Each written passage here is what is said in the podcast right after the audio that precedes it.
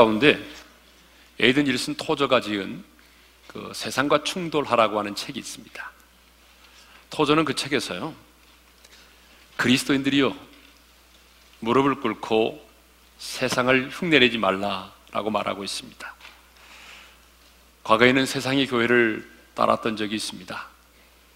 교회가 주도권을 쥐고 앞장서 나가면 세상은 교회를 뒤따라 왔습니다. 하지만 지금은 정반대입니다. 지금은 교회가 무릎을 꿇고 세상을 흉내내고 있습니다. 한때는 교회가 세상을 향해 이렇게 말했죠. 은과 금은 내게 없거니와 내게 있는 이것을 내게 주노니 나사렛 예수의 이름으로 일어나 걸어라. 아멘. 그런데 지금의 교회는 세상의 거리로 나가서 세상 사람들에게 동전 한 입을 구걸하기에 손을 내밀고 있습니다. 한때 교회는 미쳤다고 말하는 사람들에게 당신도 나처럼 되기를 원합니다라고 말을 했습니다. 그런데 지금의 교회는 제발 우리를 이상한 사람으로 취급하지 마십시오. 우리는 예수를 믿는다는 것을 제외하고는 다른 모든 면에서 당신들과 똑같습니다라고 말합니다. 다윗은 물맷돌만을 가지고도 골리앗을 향하여 돌진하여 나가는데 오늘 우리는 하나님이 주신 물맷돌만을 간직한 채 아니 그 물맷돌만을 주물럭 주물럭거린 채 세상의 골리앗을 향하여 나아가려고 하지 않습니다. 오늘 너무나 많은 하나님의 사람들이 세상과 충돌하려고 하지 않습니다.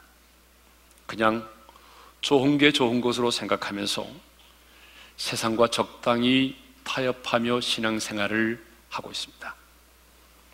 주님이 분명히 그리스도 안에서 경건하게 살고자 하는 자는 핍박을 받으리라고 말씀을 하셨는데 사람들은 경건하게 살고자 하기 때문에 핍박을 받으려고 하지 않습니다.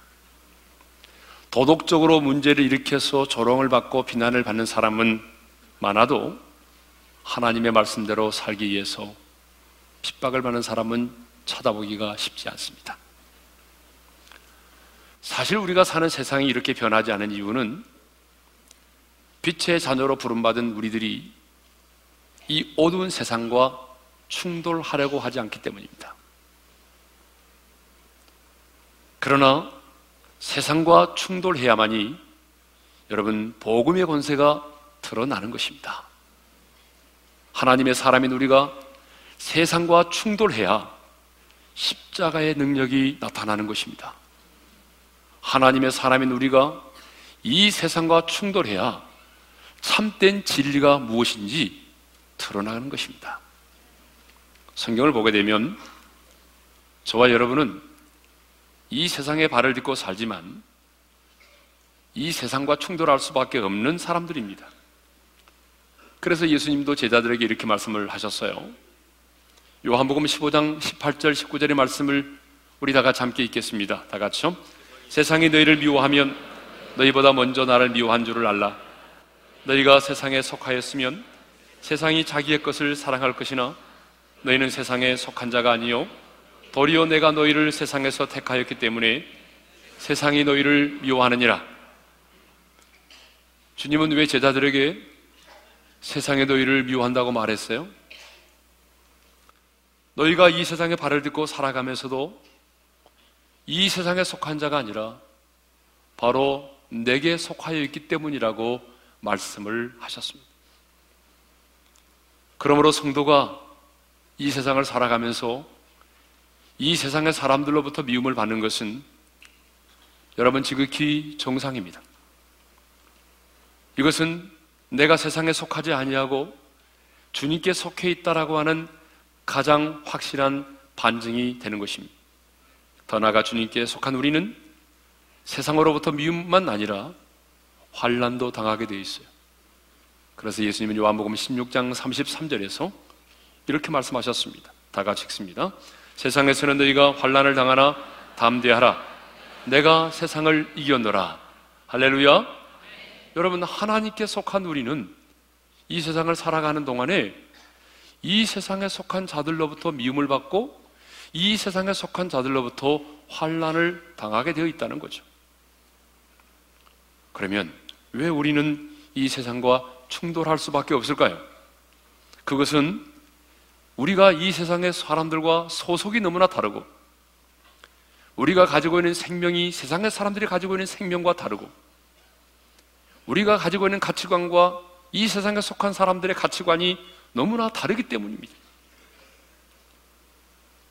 우리는 이 세상에 발을 딛고 살아가지만 이 세상에 속한 자가 아닙니다. 여러분 동의하십니까? 우리는 이 땅에 발을 딛고 살아가지만 성경은 말합니다. 너는 하나님께 속한 자라고. 하나님 나라의 시민권을 가지고 이 땅을 살아가고 있는 하나님의 사람들입니다. 뿐만 아니라 우리는 하나님이 주신 생명을 가지고 하나님의 생명을 가지고 이 세상을 살아가고 있는 사람들입니다.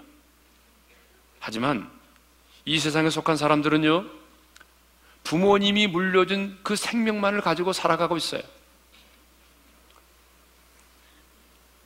우리도 예수를 믿기 전까지 부모님이 저러 여러분들에게 물려준 그 생명을 가지고 살았어요. 그러면 오늘 부모님이 우리에게 물려준 생명이 그 옛사람의 생명이라고 말하는데 그 옛사람의 생명은 어떤 생명입니까? 부모님이 오늘 내게 물려준 이 생명은요, 아담으로부터 흘러오는 언제와 재성을 가지고 있어요. 그래서 누가 가르쳐 주지 않아도 스스로 알아서 죄를 잘 짓게 되어 있습니다. 뿐만 아니라 부모님이 물려준 이 옛사람의 생명은 육체의 소욕을 따라 살려는 경향이 있어요. 뿐만 아니라 부모님이 우리에게 물려준 이 옛사람의 생명은 영적으로는 이미 죽어 있고 육체적으로는 몇 년을 살지 모르지만 몇 년을 살다가 죽을 수밖에 없는 그런 생명입니다. 그런데 어느 날 저와 여러분이 예수를 영접을 하게 됐어요. 예수님을 믿고 예수님을 영접하게 됐어요. 예수님을 영접하는 순간 우리는 부모님이 내게 물려준 이 생명 이외에 예수님 안에 있는 또 하나의 다른 생명을 갖게 된 것입니다. 그래서 요한일서 5장 11절 12절에 이런 말씀이 있어요. 중요한 말씀인데요. 다 같이 읽겠습니다. 또 증거는 이것이니 하나님이 우리에게 영생을 주신 것과 이 생명이 그의 아들 안에 있는 그것이니라. 아들이 있는 자에게는 생명이 있고 하나님의 아들이 없는 자에게는 생명이 없느니라. 분명히 하나님 말씀하십니다. 아들 안에만 생명이 있다는 거예요. 그렇기 때문에 하나님의 아들 예수 그리스도를 우리가 영접하게 되면 예수님만 영접한 것이 아니라 예수님 안에 있는 생명을 우리가 갖게 되는 것입니다. 그리고 우리는 그 생명으로 다시 태어나게 되는 것입니다. 그러면 예수를 믿음으로 우리 안에 갖게 된 그 새로운 생명은 어떤 생명입니까? 여러분, 우리가 예수를 믿음으로 우리 안에 새롭게 우리가 갖게 된 이 생명은 바로 부활의 생명입니다. 죄와는 무관한 생명입니다. 여러분, 예수님 안에 있는 생명은 죄와는 무관하고 죽음의 권세를 깨뜨린 부활의 생명이지 않습니까? 그래서 예수님은 십자가 달려 죽으시고 사흘 만에 무덤 가운데서 사망의 권세를 깨뜨리고 부활하셨습니다. 우리가 잘 아는 것처럼 예수님이 오시기 전까지 모든 인류는 죄와 죽음의 법 아래 놓여 있었습니다. 여러분, 어느 누구도 이 죄와 죽음의 법을 깨뜨릴 수가 없었습니다. 여러분, 인류 역사에 그 어느 누구도 이 죄와 죽음의 법에서 해방될 수 있는 사람은 한 사람도 없었습니다. 그런데 하나님의 아들 예수 그리스도가 인간의 몸을 입고 이 땅에 오셔서 십자가에 달려 죽으심으로 우리의 모든 죄값을 완벽하게 지불하셨습니다. 그리고 죽은 지 사흘 만에 사망의 권세를 깨뜨리고 부활을 하셨습니다.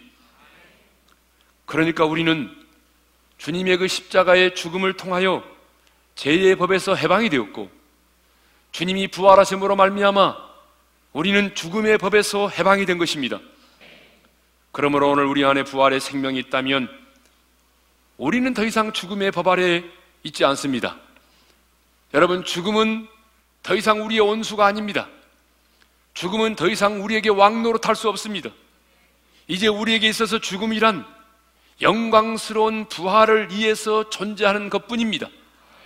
그리고 죽음이란 그 영광스러운 부활의 영광을 맛보기 위한 수준에 불과한 것입니다. 그래서 바울은요, 부활의 생명을 가졌던 이 바울은 이렇게 사망을 향하여 외쳤습니다. 고린도서 15장 55절입니다. 다 같이요. 사망아 너의 승리가 어디 있느냐? 사망아 내가 쏘는 것이 어디 있느냐? 여러분 인류 역사 가운데 누가 감히 이 죽음의 권세를 향하여 호령을 하고 호통을 칠 수 있었습니까? 여러분 인류 역사 가운데 어느 누가 감히 죽음을 향하여 이렇게 담대히 외칠 수 있겠습니까? 부활의 생명을 가진 자입니다. 부활의 생명을 가진 자는 여러분 죽음을 두려워하지 않아요.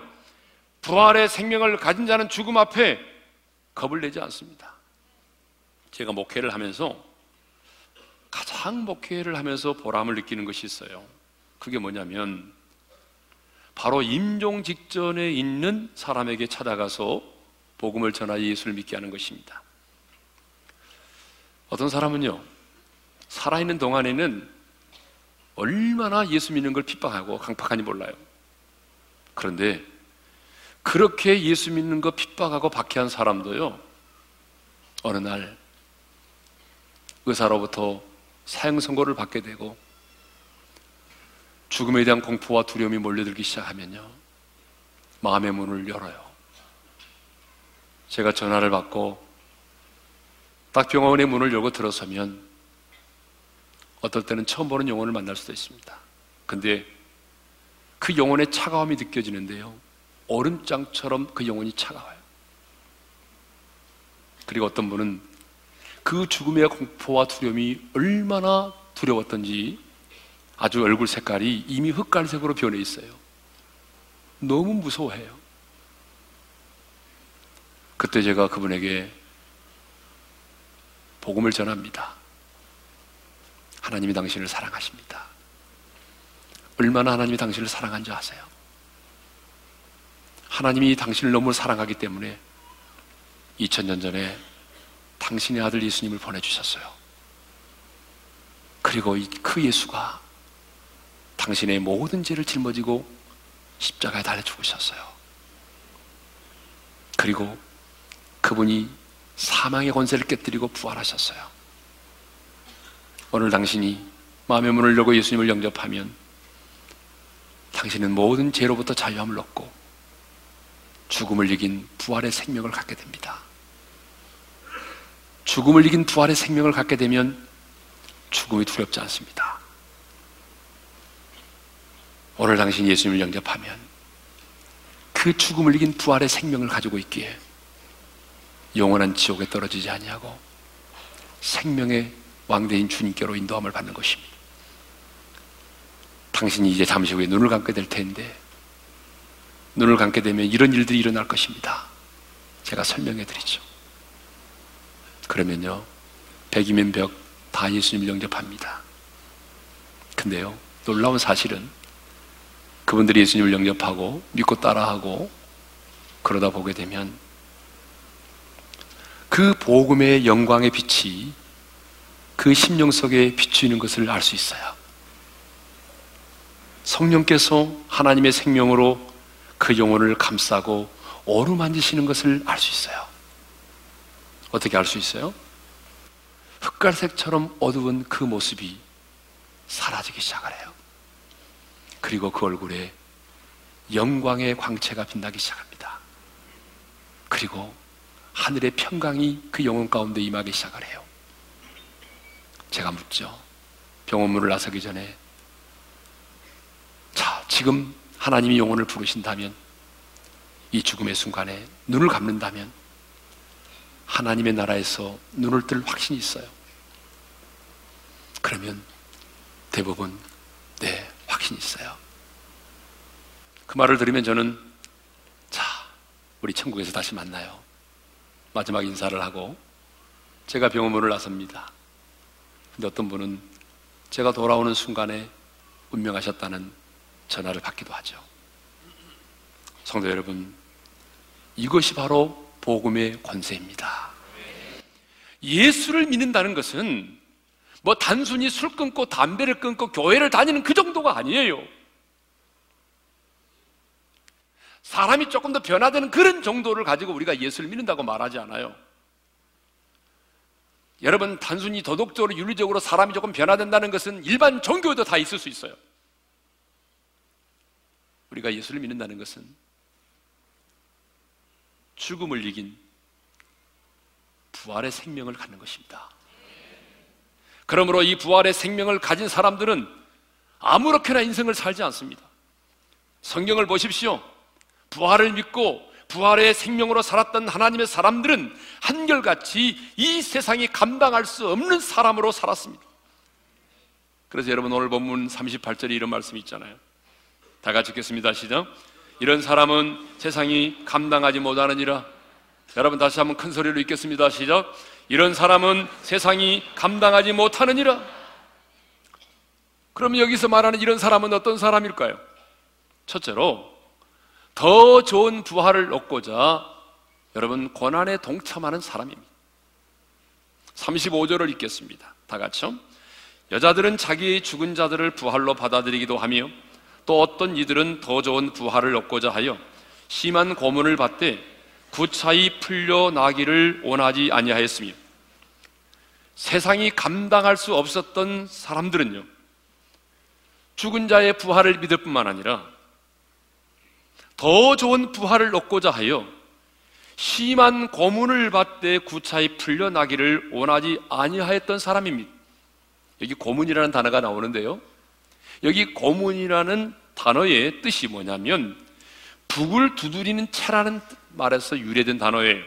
그러니까 여기서 말하는 심한 고문은 어떤 고문을 말하는 거 하면은 예수를 믿다가 잡혀가잖아요. 그러면 그 사람을 형틀 위에 이렇게 뉘어놓고 그리고 양쪽 네 군데에 말뚝을 박아놓은 상태에서 사람의 손과 발을 묶고 팽팽하게 잡아당긴 다음에 여러분 북을 두드리듯이 북채를 가지고 그 사람의 배와 그 사람의 가슴을 쳐서 사람을 죽게 만드는 거예요. 초대교회 성도들은 예수를 믿는다는 이유 때문에 이렇게 말로는 표현할 수 없는 심한 고문을 받았습니다. 때로는 곡물이나 과일이 분쇄기에서 으스러지듯이 여러분 그렇게 으스러지는 심한 고문을 받았습니다. 손톱과 발톱이 뽑힘을 당하기도 하고요. 원형 경기장에 수많은 사람들이 보이는 가운데 가죽이 벗겨지고 그리고 굶주린 사자의 밥이 되기도 했습니다. 36절을 보게 되면 어떤 사람들은요, 예수를 믿는다는 이유로 조롱을 받고 채찍질을 당했습니다. 그리고 결박을 당하여 감옥에 갇히기도 했습니다. 37절을 보게 되면 돌에 맞아 죽고 톱으로 켜서 죽임을 당하고 칼로 죽임을 당하였습니다. 그리고 얌과 염소의 가죽을 입고 짐승처럼 산과 들을 떠돌아 다녀야만 했습니다. 정말 하나님의 사람들은요, 주님을 믿는다는 그 한 가지 이유 때문에 말로는 어떻게 표현할 수 없는 궁핍과 한란과 학대를 받았단 말입니다. 그러나 그들은 죽기까지 고문을 당하면서도 목숨을 구걸하지 않았습니다. 고문의 목적이 무엇입니까? 고문의 목적은 고통을 주는 것입니다. 그래서 고통을 주어서 배반하게 만드는 것입니다. 고통을 주어서 예수를 욕하고 돌아서게 만드는 것입니다. 그런데 그들은 그런 끔찍한 고문을 당하면서도 예수를 부인하지 않았습니다. 도리어, 도리어 더 좋은 부활을 얻고자 심한 고난을 받아도 구차히 풀려나기를 원하지 않았습니다. 여기 구차히 풀려나기를 원치 않았다는 말은 석방되기를 원하지 않았다는 얘기입니다. 당시 감옥에 있는 성도들에게도 무슨 제도가 있었냐 그러면 악형을 받기 전에 자기의 몸값을 지불하게 되면 지금 우리가 보석으로 풀려 나오는 것처럼 이렇게 풀려 나올 수 있는 제도가 있었어요. 그런데 그들은 자기의 몸값을 지불하고 여러분 풀려 나오기를 원하지 않았어요. 그들은요 극심한 고통 가운데 형장의 이슬로 사라지는 것을 선택을 했습니다. 왜냐하면 부활을 믿었을 뿐만 아니라 더 나아가 더 좋은 부활을 얻고자 했기 때문에 그렇습니다. 여러분, 더 좋은 부활이란 그러면 어떤 것일까요? 더 좋은 부활은 첫째로 생명의 부활을 말합니다. 예수님은 부활에 대해서 말씀하시면서 심판의 부활을 말씀하시고 생명의 부활에 대해서 말씀하셨어요. 여러분 요한복음 5장 28절 29절을 함께 읽을까요? 다 같이요. 이를 놀랍게 여기지 말라. 무덤 속에 있는 자가 다 그의 음성을 들을 때가 오나니 선한 일을 행한 자는 생명의 부활로 악한 일을 행한 자는 심판의 부활로 나오리라. 생명의 부활이란 뭐겠어요? 하나님이 주시는 영원한 생명을 갖게 되는 부활을 말하죠. 심판의 부활이라고 하는 것은 문자 그대로 심판에 참여하게 되는 부활을 말하는 것입니다. 그러니까 여러분, 우리는 예수를 믿는 사람만 부활할 거라고 생각하지만 여러분 그렇지 않아요. 예수를 믿지 않는 사람도 부활하게 되는 것입니다. 그러나 부활의 모습과 목적이 너무나 달라요. 부활의 모습과 목적이 달라도 너무 다른 거예요. 예? 감동이 없으니까 다르다 그래도 별로 감동이 없어요. 예. 뭐 다른 갭이요, 뭐.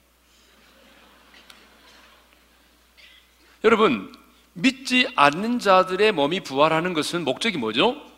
심판의 부활이니까 백보자의 심판을 받기 위함입니다. 그리고 그들의 부활의 모습은 여러분 아마 아마 이 땅에 묻혔을 때의 그 모습 그대로가 아닐까라고 생각을 합니다. 그러면 오늘 예수 믿고 하나님의 생명을 가진 우리들은 어떻게 부활하죠? 우리는 생명의 부활, 하나님의 영원한 생명을 갖기 위한 부활을 하는데 우리의 부활의 모습은 고린도서 15장이 분명히 말씀하고 있어요. 썩지 않고 쇠하지 않고 영광스럽고 신령한 몸으로 부활하게 된다는 것입니다. 자, 더 좋은 부활이란 더 좋은 영광과 상급을 말합니다. 사도 바울은 고린도 교회 성도들에게 편지하면서 우리 모두의 부활이 다 똑같지 않고 더 좋은 부활이 있다라고 말하고 있어요. 여러분 고린도전서 15장 41절 42절을 읽겠습니다. 다 같이요. 해의 영광이 다르고 달의 영광이 다르고 별의 영광도 다른데 별과 별의 영광이 다르도다. 죽은 자의 부활도 그와 같으니 자 무슨 얘기입니까? 해의 영광이 다르고 달의 영광이 다르고 별과 별의 영광이 다르듯이 죽은 자의 부활의 영광도 사람마다 다르다는 거예요. 그러니까 여러분, 여러분 우리의 부활의 모습이 다 똑같을 수가 없다는 거예요. 어떤 특별한 부활이 있다는 거잖아요. 여러분 생각해 보십시오. 예수를 위하여 살다가 순교한 사람의 부활과 한편 강도처럼 예수님을 욕하다가 마지막 순간에 부끄러운 구원을 받는 사람의 부활의 영광의 모습이 같을 수가 있겠습니까? 그러니까 더 좋은 부활이 있어요. 더 아름답고 더 영광스러운 부활이 있다는 거죠. 그런데 초대교회 성도들은 더 좋은 부활, 더 아름답고 그 영광스러운 부활을 얻고자 고난받는 것을 부끄러워 아니했다는 것입니다. 자, 크게 둘째로 이 세상에 감당할 수 없는 사람은 어떤 사람입니까? 이 세상을 나그네로 살았던 사람들입니다. 자, 38절을 다시 한번 읽겠습니다. 다 같이 시작. 이런 사람은 세상이 감당하지 못하느니라. 자, 이런 사람은 우리가 한번 생각했습니다. 더 좋은 부활을 얻기 위해서 고난에 동참하는 사람이죠. 그런데 세상이 감당하지 못하느니라고 그랬잖아. 여기 세상이 감당하지 못했다라고 하는 말의 언어적 의미가 뭐냐 그러면 세상에 대해서 특별하게 가치를 부여하지 않았다는 말이죠. 여러분, 왜 하나님의 사람들은 이 세상의 것들에 대하여 그렇게 특별하게 가치를 부여하지 않았을까요? 그것은요, 지나가는 나그네로 인생을 살았기 때문입니다. 성경은 우리 인생을 나그네라고 말합니다. 그래서 여러분 요셉의 아버지 야곱이 애굽에 들어가서 애굽의 바로왕을 만났을 때 바로왕이 묻습니다. 야곱에게 연세가 어떻게 되십니까? 그럴 때에 야곱이 이렇게 말합니다. 자신이 살아온 인생을 나그네 길의 세월이라고 말해요. 자신이 살아온 그 130년의 인생을 나그네 길의 세월이라고 말합니다. 인생이 나그네라는 거죠. 히브리서 11장을 보게 되면 믿음의 선배들은 더 나은 본향을 사모하며 나그네로서의 삶을 살았습니다. 히브리서 11장 15절과 16절을 읽겠습니다. 다 같이요. 그들이 나온 바 본향을 생각하였더라면 돌아갈 기회가 있었으려니와 그들이 이제는 더 나은 본향을 사모하니 곧 하늘에 있는 것이라. 여러분, 나그네의 삶은요, 구름처럼 정처 없이 떠돌아다니는 삶이 나그네의 삶이 아닙니다. 성경이 말하는 나그네의 삶은요, 목적이 분명합니다. 아무렇게나 김사과처럼 방랑하는 걸 나그네라고 말하지 않아요. 성경이 말하는 나그네의 삶은요, 더 나은 본향이라고 하는 분명한 목적이 있는 것이에요. 그래서 하나님의 사람들은 고난을 받고 멸시를 받아도 내 인생의 본향, 하나님의 나라를 사모하며 산 것입니다. 뿐만 아니라 나그네 인생을 사는 사람들은 이 세상의 것들에 대하여 과도하게 집착을 하지 않습니다. 여러분, 지나가는 나그네가 과도하게 집착을 하게 되면 발걸음이 떨어지지 않아요. 세상을 너무 사랑하면 여러분 세상과 우리가 이별할 때에 눈을 감기가 쉽지 않아요. 매임을 당하게 되는 거죠. 나그네 인생을 사는 자는 이 세상의 것들에 대하여 과도한 집착을 하지 않습니다. 그래서 나그네는 여러분 생각해 보십시오. 잠깐 출장을 가는 사람이 이삿짐 센터를 불러갈 정도로 많은 짐을 지고 가는 사람 보셨어요? 아니, 잠깐 출장 가는 사람이 이삿짐 센터 불러가지고 가요? 그런 경우는 없어요. 제가 이번 주 괌에 있는 괌 제일 장로교회 집회를 떠나는데 그런데 여러분 제가 한 주간 동안 제게 필요한 것들만을 가지고 떠나야지 금방 돌아올 사람이 여러분 입지도 못할 그 많은 옷들을 가지고 가면 짐이 되는 거 아니겠어요? 그러므로 나그네로 이 세상을 사는 사람은요, 이 세상의 재물, 이 세상의 영예, 이 세상의 성공과 출세에 집착을 하지 않는다는 것이. 그것이 내 인생의 모든 것처럼 생각하며 살지 않는다는 거죠. 사랑하는 성도 여러분, 누가 이 세상에 감당할 수 없는 삶을 살 수 있습니까? 이 세상을 나그네로 인식하고 살아가는 사람입니다. 지금 내가 살고 있는 이 세상에 내 인생의 영원한 본향이 아니고 내 인생의 본향은 주님이 나를 위하여 예비해 놓으신 영광스러운 하나님의 나라라고 생각하는 거죠. 여러분 그러지 않아요? 주님이 뭐라고 말씀하셨어요? 내가 너희를 위하여 천국을 예비하러 가노니 그 천국이 얼마나 아름답다고 말씀하셨어요. 신부가 신랑을 위하여 단장한 것 같다. 여러분, 주님이 우리를 예배해서 놓은 그 영광스럽고 아름다운 천국. 여러분, 그 하나님의 나라를 사모하며 살기 때문에 썩어지고 사라질 이 세상의 것들에 대해서 미련을 갖지 않는 것입니다. 이 세상의 것들에 집착하지 않고 언제든지 주님이 나를 부르면 언제든지 주님이 나를 부르면 주님 알겠습니다. 할렐루야를 외치고 주님의 품에 안길 수 있는 그런 사람이 바로 나그네로에서의 삶을 사는 것이죠. 이 땅에서 어떻게 사는 것보다 어떤 모습으로 내가 주님을 만날 것인가를 생각하며 사는 사람이죠. 성경을 보거나 인류 역사를 보게 되면 하나님의 사람들은요, 이 세상이 감당할 수 없는 삶을 살았습니다. 여러분, 사도 바울을 보십시오. 그가 예루살렘에 온다, 올라가려고 할 때에 성령의 감동하심을 입은 사람들이 예루살렘에 올라가지 말라고 환란과 핍박이 기다리고 있다라고 그렇게 간절하게 권면했어요. 그럼에도 불구하고 바울은 이렇게 말합니다. 내가 달려갈 길과 주 예수께 받은 사명, 곧 하나님의 은혜의 복음을 증언하는 일을 마치려 하면은 나의 생명을 조금도 귀한 것으로 여기지 아니한다. 아, 여러분 얼마나 멋집니까? 그가 한 번은 베스도 총독 앞에서 재판을 받습니다. 바울은 제수의 신분이고 베스도는 총독입니다.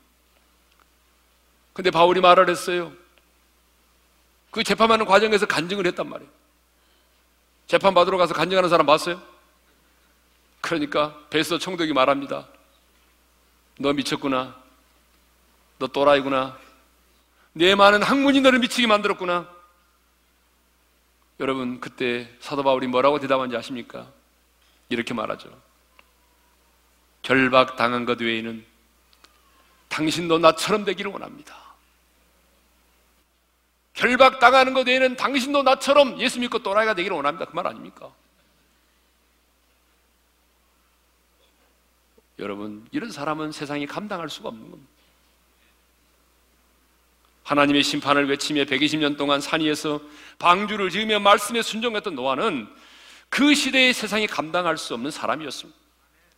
약속의 말씀만을 붙들고 가나안 땅에 들어와서 믿음의 조상이 되고 백세에 낳은 독자 아들 이삭까지라도 바치라고 한 하나님의 말씀 앞에 순종하여 순종의 삶을 살았던 아브라함도 여러분 그 시대는 그 세상이 감당할 수 없는 사람이었습니다. 자기 백성이 하만의 모략으로 죽음의 위기에 빠졌을 때 내가 죽으면 죽으리라고 하는 일사각오의 신앙을 가지고 순교적 믿음을 가지고 왕에게 나갔던 에스더 역시 그 시대에 세상이 감당할 수 없었던 하나님의 사람이었습니다. 자기 아들을 죽인 원수를 용서하고 자기 양자로 삼았던 손양원 목사님도 세상이 감당할 수 없는 사람이었습니다. 현재 북한에는요, 약 40만 명의 지하교회 성도들이 있는 것으로 추정되고 있습니다. 제가 검색해 보니까 이 지구촌에는 지금 6억 5천만 명의 그리스도인들이 핍박을 받고 있습니다. 6억 5천만 명의 그리스도인들이. 그런데 그 북한의 지하교회 성도들은 세례를 받을 때 이런 질문을 받는다고 합니다. 당신은 예수님을 위해 죽을 각오가 되어 있습니까? 우리는 세례를 받을 때 이렇게 묻지 않죠. 예수 그리스도를 주로 신하십니까? 이렇게 묻죠. 우리는 교리적인 질문을 합니다. 그런데 북한의 지하교회 성도들이 세례를 받을 때는요, 이런 교리적 질문을 받는 것이 아니라 당신은 예수님을 위해 죽을 각오가 되어 있습니까?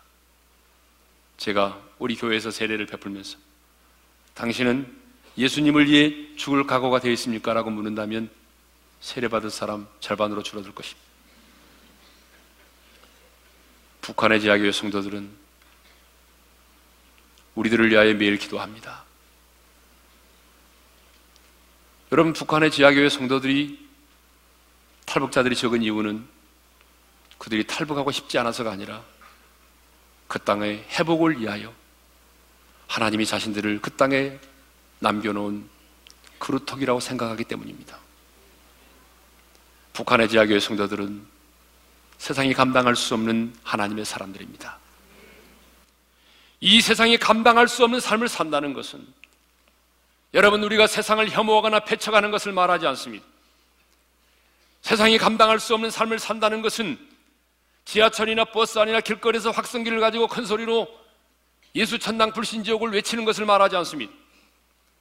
세상을 예면하거나 담을 쌓는 것이 아닙니다. 세상을 등지는 것이 아닙니다. 왜냐하면 세상은 하나님이 우리를 보내신 것이고 우리의 신앙생활의 무대이기 때문입니다.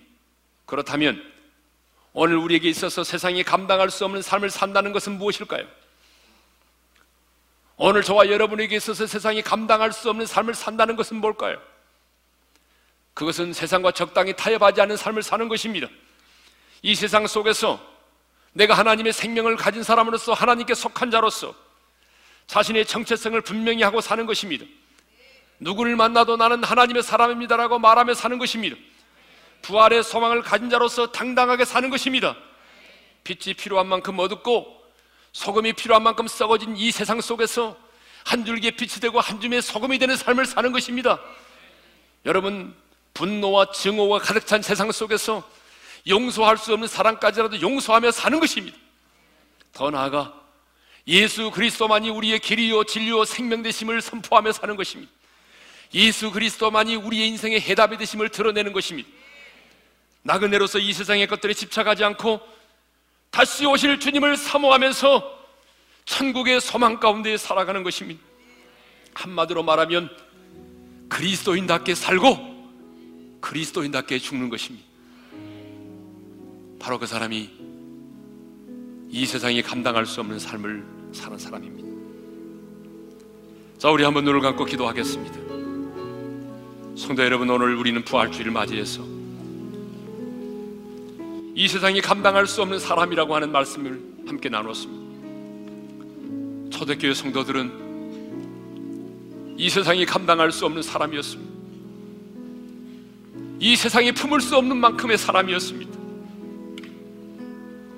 왜냐하면 그들은 부활을 믿었고 부활의 생명을 가졌기에 더 좋은 부활을 얻고자 고난에 동참했기 때문입니다. 그들은 이 세상을 나그네로 살았습니다. 그들은 이 세상에 눈에 보이는 그 어떤 특별한 것들 때문에 집착하지 않았습니다. 그들은 자기의 자녀에 대해 집착하지 않았습니다. 인생의 성공과 출세에 대하여 집착하지 않았습니다.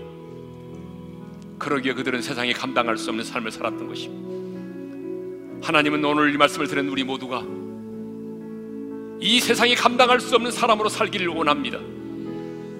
이 세상이 감당할 수 없는 삶을 사는 것은 여러분 우리가 부활의 생명을 가진 자로서 내 자신의 정체성을 분명히 하고 세상과 타협하지 않은 삶을 사는 것입니다.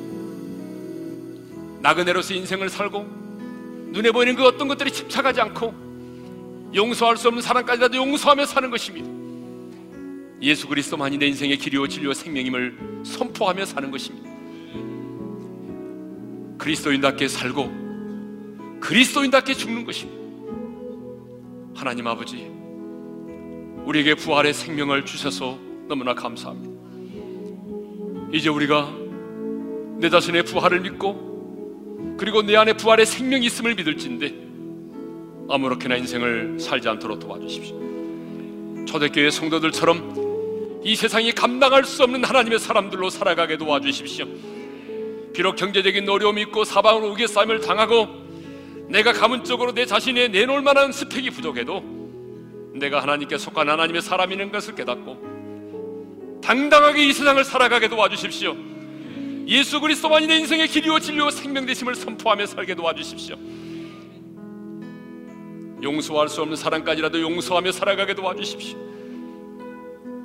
눈에 보이는 이 세상의 어떤 것들이 집착하지 않도록 도와주시고 이 세상을 나그네로 살다가 주님이 내 영혼 부르시는 그날에 두려움 없이 주저함이 없이 주님 내 영혼을 받으시옵소서 이렇게 고백하고 주님의 품에 안길 수 있는 우리 어린의 성도들이 되게 해주십시오 이제는 우리 주 예수 그리스도의 은혜와 하나님 아버지 영원한 그 사랑하심과 성령님의 감동하심과 교통하심과 축복하심이 부활의 생명을 가진 자로서 세상이 감당할 수 없는 사람으로 살기를 원하는 모든 지체들 위해 이제로부터 영원토로 함께 하시기를 축원하옵나이다.